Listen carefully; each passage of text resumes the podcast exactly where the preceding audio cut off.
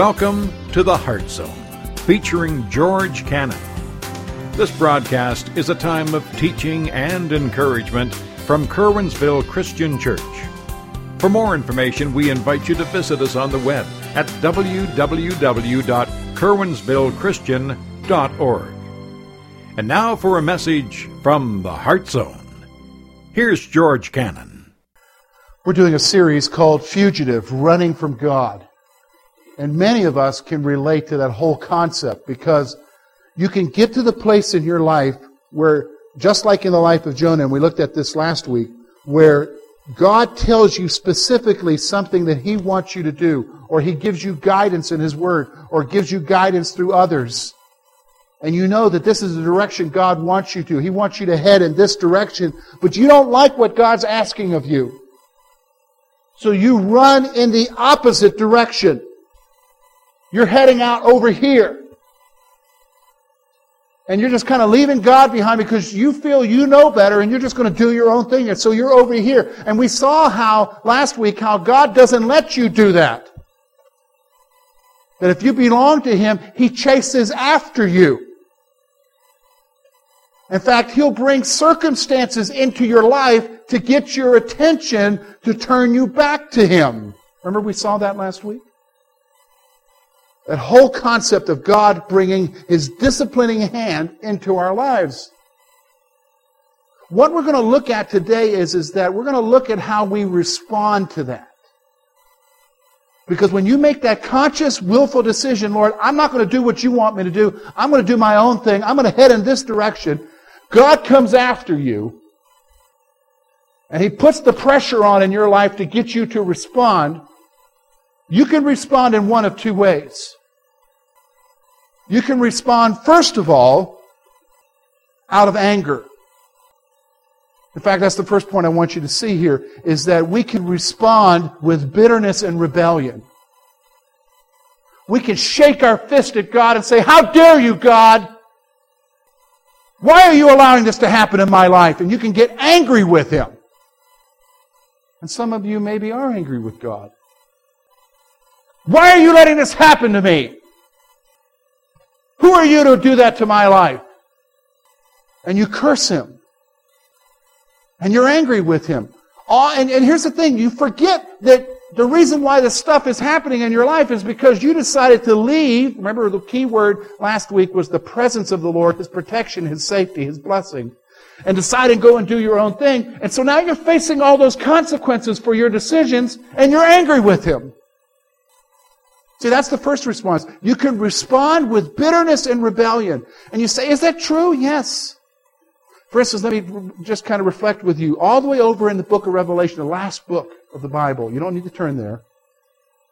God in that book is pouring out his judgment on the world. It's yet to come. His anger and wrath on a world that is in rebellion against him. But yet he always, and this is how God is, he always gives the opportunity for people to repent to turn back to Him. But I want you to notice what chapter 16 of Revelation says. It says it in three different places in the chapter. Listen to what it says.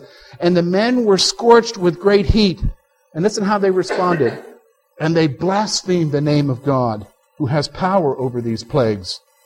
And they did not repent and give him glory. Listen to verse 11. They blasphemed the God of heaven because of their pains and their sores and they did not repent of their deeds. Listen to verse 21. And a great hail from heaven fell upon man. Each hail stone about the weight of a talent, and men blasphemed God because of the plague of hail, since that plague was exceedingly great. Here, God is turning up the pressure on humanity in the future, wanting them to turn to Him, and no matter what happens, they raise their fists at God and say, God, we hate you. Stay out of my life. That's one way of responding. But there's another way. See, we can respond to God with brokenness and submission. See, that's what we're going to see today in the life of Jonah. Here's Jonah. He's running from God. God told him to go to Nineveh. He decided he's going to get on a boat and go to Tarshish. Do you remember the story? He's on the boat. God causes this great storm to happen. End of the story. We see Jonah being cast into the sea. A fish comes along, swallows him. And he chooses to respond. And, uh, well, why don't we see what the scripture tells us, and you'll see how he responds. Look with me, chapter 2, verse 1. Then Jonah prayed to the Lord, his God, from the fish's belly. And he said, I cried out to the Lord because of my affliction, and he answered me. Out of the belly of Sheol I cried, and you heard my voice. For you cast me into the deep, into the heart of the seas, and the floods surrounded me. All your billows and your waves passed over me. Then I said, I have been cast out of your sight. Yet I will look again towards your holy temple. The waters surrounded me, even to my soul. The deep closed around me. The weeds were wrapped around my head. I went down to the moorings of the mountains. The earth and its bars closed behind me forever. Yet you have brought up my life from the pit, O Lord my God. When my soul fainted within me, I remembered the Lord, and my prayer went up to you into your holy temple. Those who regard worthless idols forsake their own mercy, but I will sacrifice to you with the voice of thanksgiving. I will pay what I have vowed. Salvation is of the Lord. So the Lord spoke to the fish, and it vomited Jonah unto dry land. See, here's Jonah. He's running from God. He's doing his own thing. God brings some circumstances into his life and causes these consequences to happen. And here's how he responded. Rather than responding with anger towards God, he responds with submission and brokenness. See, that's what we're going to talk about today. We're going to look at Jonah's prayer. And we're going to talk about the place of submission, the place of brokenness. That's what we're going to talk about today. And listen, some of you need to hear that here because you're doing exactly like Jonah is. You know for sure what it is that God has told you to do. It's very evident to you. It doesn't need to be pointed out to you. It's not like something you're missing. You know what God is saying to you. But you're just doing your own thing. You're heading in this direction. And here's the wonderful thing about God. God loves you so much that He's not going to just let you go off on your own. That's how wonderful God is. He loves you so much that He's not going to let you go off on your own. And so as you're going out here, you, God's turning the heat up in your life to bring you back. And we're going to talk about the proper way to respond to Him. Rather than shaking a fist at Him, we're going to talk about responding in brokenness and submission. So, first of all, I want you to notice with me the proper view of God. The first thing I want you to notice is this the affliction drives you to God. Notice something. Look with me at verse 2. I cried out to the Lord because of my affliction, and he answered me. Out of the belly of Sheol I cried, and you heard my voice The proper view that he has here is this that God will come to you when you are driven to him by the fact of what's happening in your life. See, he understands that as he's facing those difficult circumstances, that as he bows his head as he prays to God, he knows that God is going to be there for him. The affliction is driving him there. See, that's the first thing you've got to recognize. If I'm going to have a proper view, is that as I'm facing the circumstance, I got to recognize the circumstance it should be driving me back to God. Should be driving me back to him. That's the point we need to see there. See, affliction will drive you to God. It'll drive you there.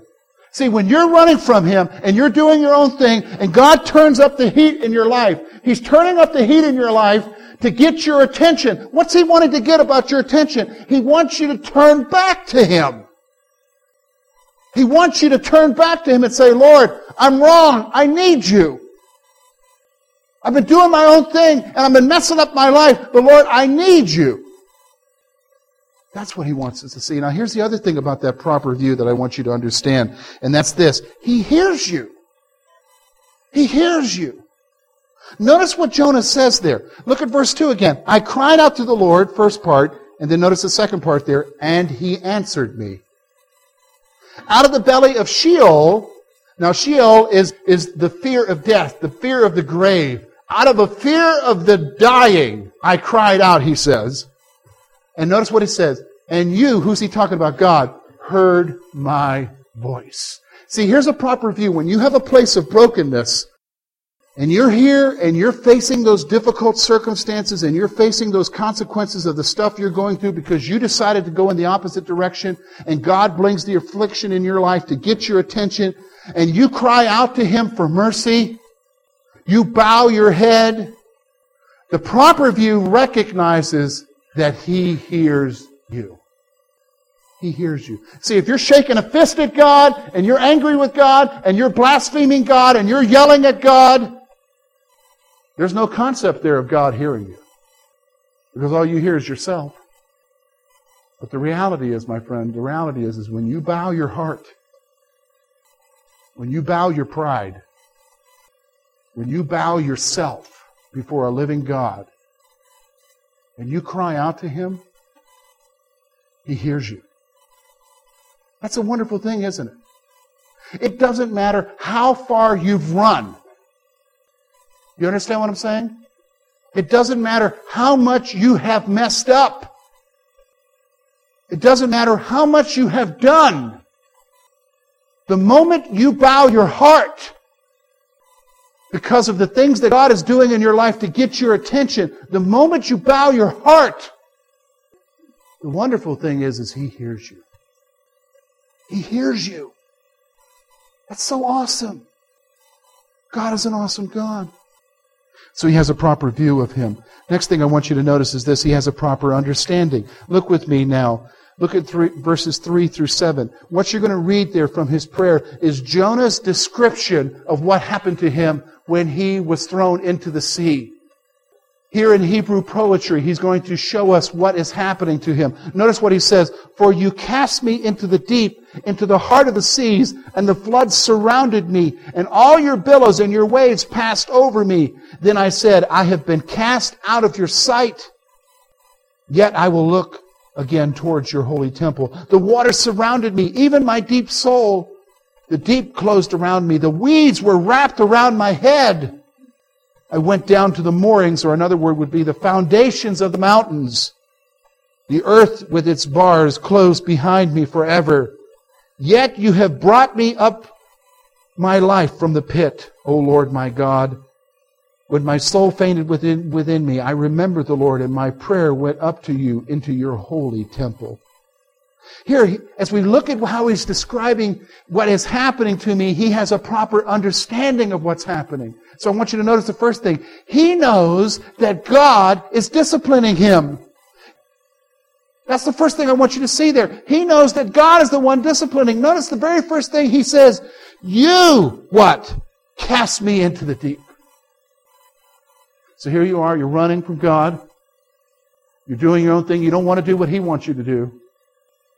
God is turning up the heat in your life. He's allowing you to face the consequences of your decisions. He's allowing you to face the consequences of your behavior. He's trying to get your attention.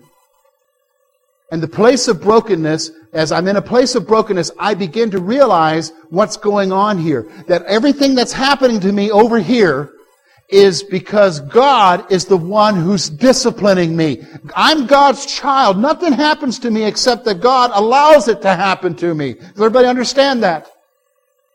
And as I'm facing the stuff that I'm facing over here, it's because God has allowed it to happen to me. And so the proper understanding I have of what's going on here when I come to that place of brokenness is that I begin to realize, I begin to recognize, Lord, you're trying to get my attention. You're trying to mold my character. You're trying to get my attention. That's what's going on here, Lord. And see, that's exactly how Jonah responded when he said, You, Lord, are the one who cast me into the deep. You're the one who allowed those things to happen to me. What? I want you to notice something too. Not only does he understand that God is the one who's allowing him to go through that experience, he's got one other understanding going on here. He's got one other concept that's helping him. And I want you to notice this is the next thing. He knows that he can turn back to God. Notice what he says here. A couple places here.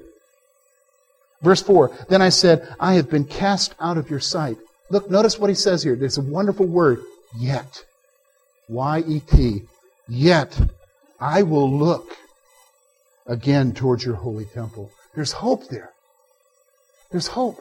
Notice now, notice with me, verse 6, the last part of verse 6, verse 7. I went down to the moorings, the foundations of the mountains, and the earth with its bars closed behind me forever. Yet, notice again the word yet, yet you have brought up my life from the pit, O Lord my God. When my soul fainted within me, I remembered the Lord, and my prayer went up to you into your holy temple. Don't you like that word yet?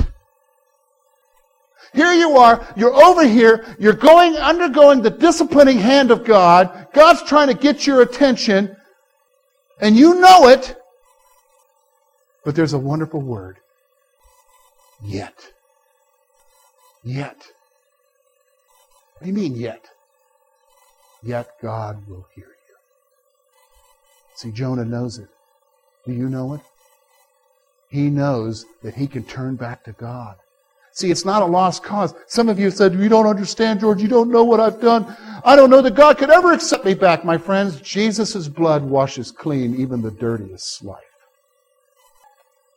And I don't care how mad you've messed up. If you're still alive, you can change course and go back. You can go back. There you are. Do you have that same hope? You know that God's trying to get your attention. You know that He's trying to get you back to where He needs you to be, back where He wants you to be, back where you need to be. And you know it. Oh, you know what? And here's how we respond. Oh, you're just going through that stuff because bad stuff just happens to people sometimes. You know how it is. When it rains, it pours, and it's just pouring in your life right now. And you're listening to people say that, and you know in the heart of your hearts, you're like, well, that may be true sometimes, but right now I know in my heart, God's trying to get my attention. God's trying to get my attention. And so you've got a choice to make. You've got a choice to make. You can just keep saying, well, you know what, God, I know you're trying to get my attention, but I'm just going to do my own thing and shake your fist at God. How dare you, God, try to do that to me? Or you can turn and know that you can turn and go back to God. So he has a proper understanding. He knows two things. He knows that God is the one who's disciplining him, and he knows that he can turn back to God. But I want you to notice he finishes up his prayer, verses 8 and 9, with a proper attitude. See, when you're shaking your fist at God, you don't have a proper attitude. He's finishing up his prayer here with a proper attitude. In fact, I'm going to be honest with you. When we sang that song, I need you, Jesus, come to my rescue, that's a proper attitude. That's the attitude we see here. Look at what he says in verses 8 and 9. Those who regard worthless idols forsake their own mercy. But I will sacrifice to you with the voice of thanksgiving. I will pay what I have vowed. Salvation is of the Lord. What's he saying here? First thing, there is no hope in anything but God. See, he's coming to a place of understanding here. Even as he's in the belly of this whale and he's uttering this prayer in the belly of a whale. And he doesn't know what's going to happen to him. He realizes that if he places his hope in anything else, he has no hope. So here you are. You're over here. You're doing your own thing. You decided you didn't want to do what God told you to do. And you're facing the consequences. And stuff is happening in your life. And God is trying to get your attention. I'm going to be honest with you. You can either make one or two choices here. You can turn back to him or you can try to do your own thing. But here's what Jonah is saying. You try to do your own thing and you're relying on stuff around you. you maybe you're relying on people. You're relying on human wisdom. You're relying on all this. Maybe your money. You're relying on your strength, your brain power. Well, first of all, check your brain power. It's what got you into the problem anyhow. Because you, with your brain power, decided to come over here. So here you are. You're going to trust in all of this other stuff than God. Here's what Jonah's saying. You have no hope. See, the proper attitude recognizes that when I'm over here doing my own thing and I'm trusting in something other than God, I don't have any hope. You don't have any hope. Well, uh, we just need a new government program, or, or we just need this, or we just need that, or, or I just need, I just need some relatives to cough up some money to help me out in this time of need right now. You know what? Even if they did, and even if there was, the heat's just going to keep turning on. And the real, reality is it's only for a moment with them. With God, it's forever. See, there's no hope. There is no hope in anything but God. And see, that's the final point I want you to see there is this. He praises God for his salvation. He's praising God for his salvation. You say, he's in the belly of a whale and he's praising God for salvation. What do you mean by that? Listen, this just came to me this week as I was studying this passage. I've never heard anybody else refer to this. But what Jonah is praying here from this belly, as he's realizing this, look with me first again, verse 6. Yet you have brought my life from the pit, O Lord my God. Then when you look, verse 9, but I will sacrifice to you with the voice of thanksgiving. I will pay what you have vowed. Salvation is of the Lord. Here's what he's beginning to understand. He's beginning to understand that that fish, that whale that swallowed him, was his salvation. Wow. You mean being in the stomach of a big old whale is his salvation? Yeah, because he realized if it hadn't been God bringing the whale by to swallow him, he would have drowned. He would have been dead. Here, let me just stop for a moment. Listen to me. Some of you right now You've made a conscious decision to go from what God wants you to do, and you're doing your own thing. And God is turning up the heat in your life. Here's the conclusion Jonah came to the heat was the salvation of God. Because the merciful God decided to intervene and get his attention. Because if he had just let him go on his own, he would be dead. Listen, you may be complaining because God's trying to get your attention, but you need to listen to me. Listen to me. If it wasn't for the fact that He was trying to get your attention, He would just let you go off and do your own thing. And I'll be honest with you, over and over, the Bible says you just go off and do your own thing, you're handing your own life. You're giving it away. The result ultimately is that you're going to kill yourself. And so Jonah is here, and he has this proper attitude. He recognizes, first of all, what? That I can't do anything without God. There's no hope without God. And then, first of all, he recognizes, where's my salvation coming from? Him. So even in the midst of all the difficult circumstances, and we don't like those things, don't we? Do we? We don't like it when God turns up the heat. Let, let me be honest. I don't like it. But it's for our own good. For our own salvation. And see, Jonah recognizes that. Jonah recognizes that. He recognizes that God is the one. So he praises him. He praises God for his salvation. Are you praising God even in the midst of you being in the pit over here?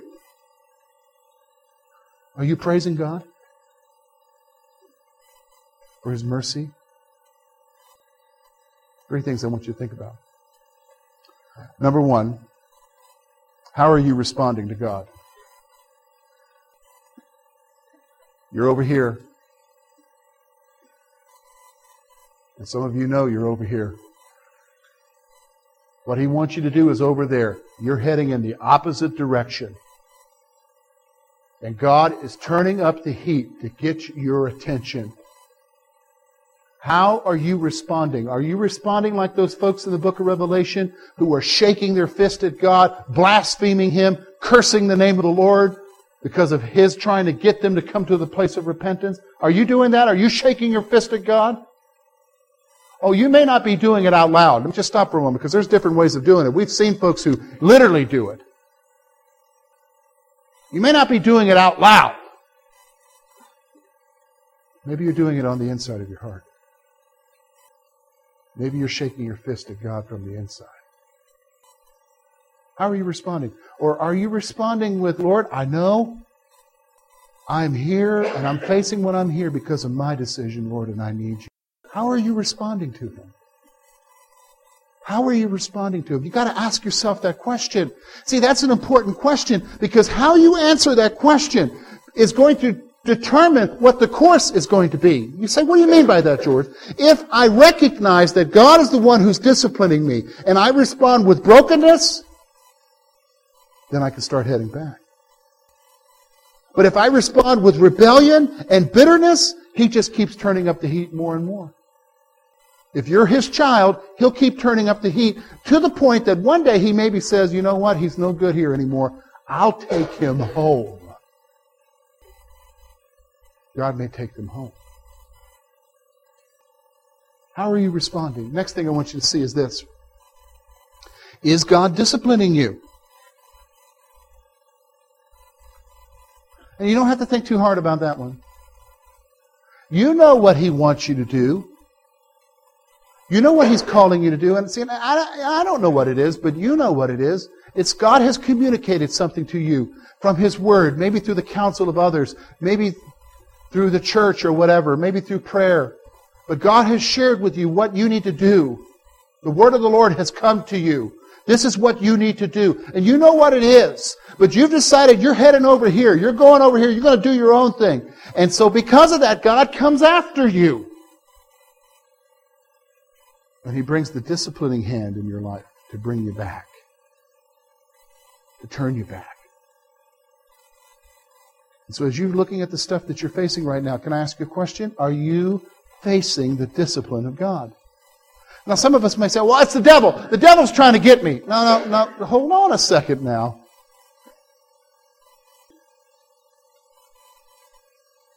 A lot of things we blame on the devil, it may not be the devil. It may be God trying to get your attention. Are you facing the disciplining of God? And then finally, and, and this is the point we finished with last week. If you recognize that, if you recognize how you're responding, and you recognize that God is disciplining you, He's trying to get your attention, this brings us to the final point. Turn back to God. Turn back to God. You know what the wonderful thing is? And this is what came out in Jonah, is that as he turned back to God, he knew that God would take him back. God will take you back. Here's a verse of scripture that Jonah didn't have. 1 John 1 9. If we confess our sins, he is faithful and just to forgive us our sins and to cleanse us from all unrighteousness. God will take you back. So turn back. Turn back from what you're doing wrong and start heading back in the same direction again. Turn back. Some of you need to turn back today. Some of you need to turn back. Thank you for being with us this morning. And we trust that today's message has been both challenging and an encouragement to your heart. At Curwensville Christian Church, a warm welcome is always extended to you. We're located at 700 State Street, Curwensville, Pennsylvania. For more information about our ministry, please visit us on the web at www.curwensvillechristian.org. Now, on behalf of George Cannon and the entire church family, we hope that you will look to the Heavenly Father in all that you face this coming week.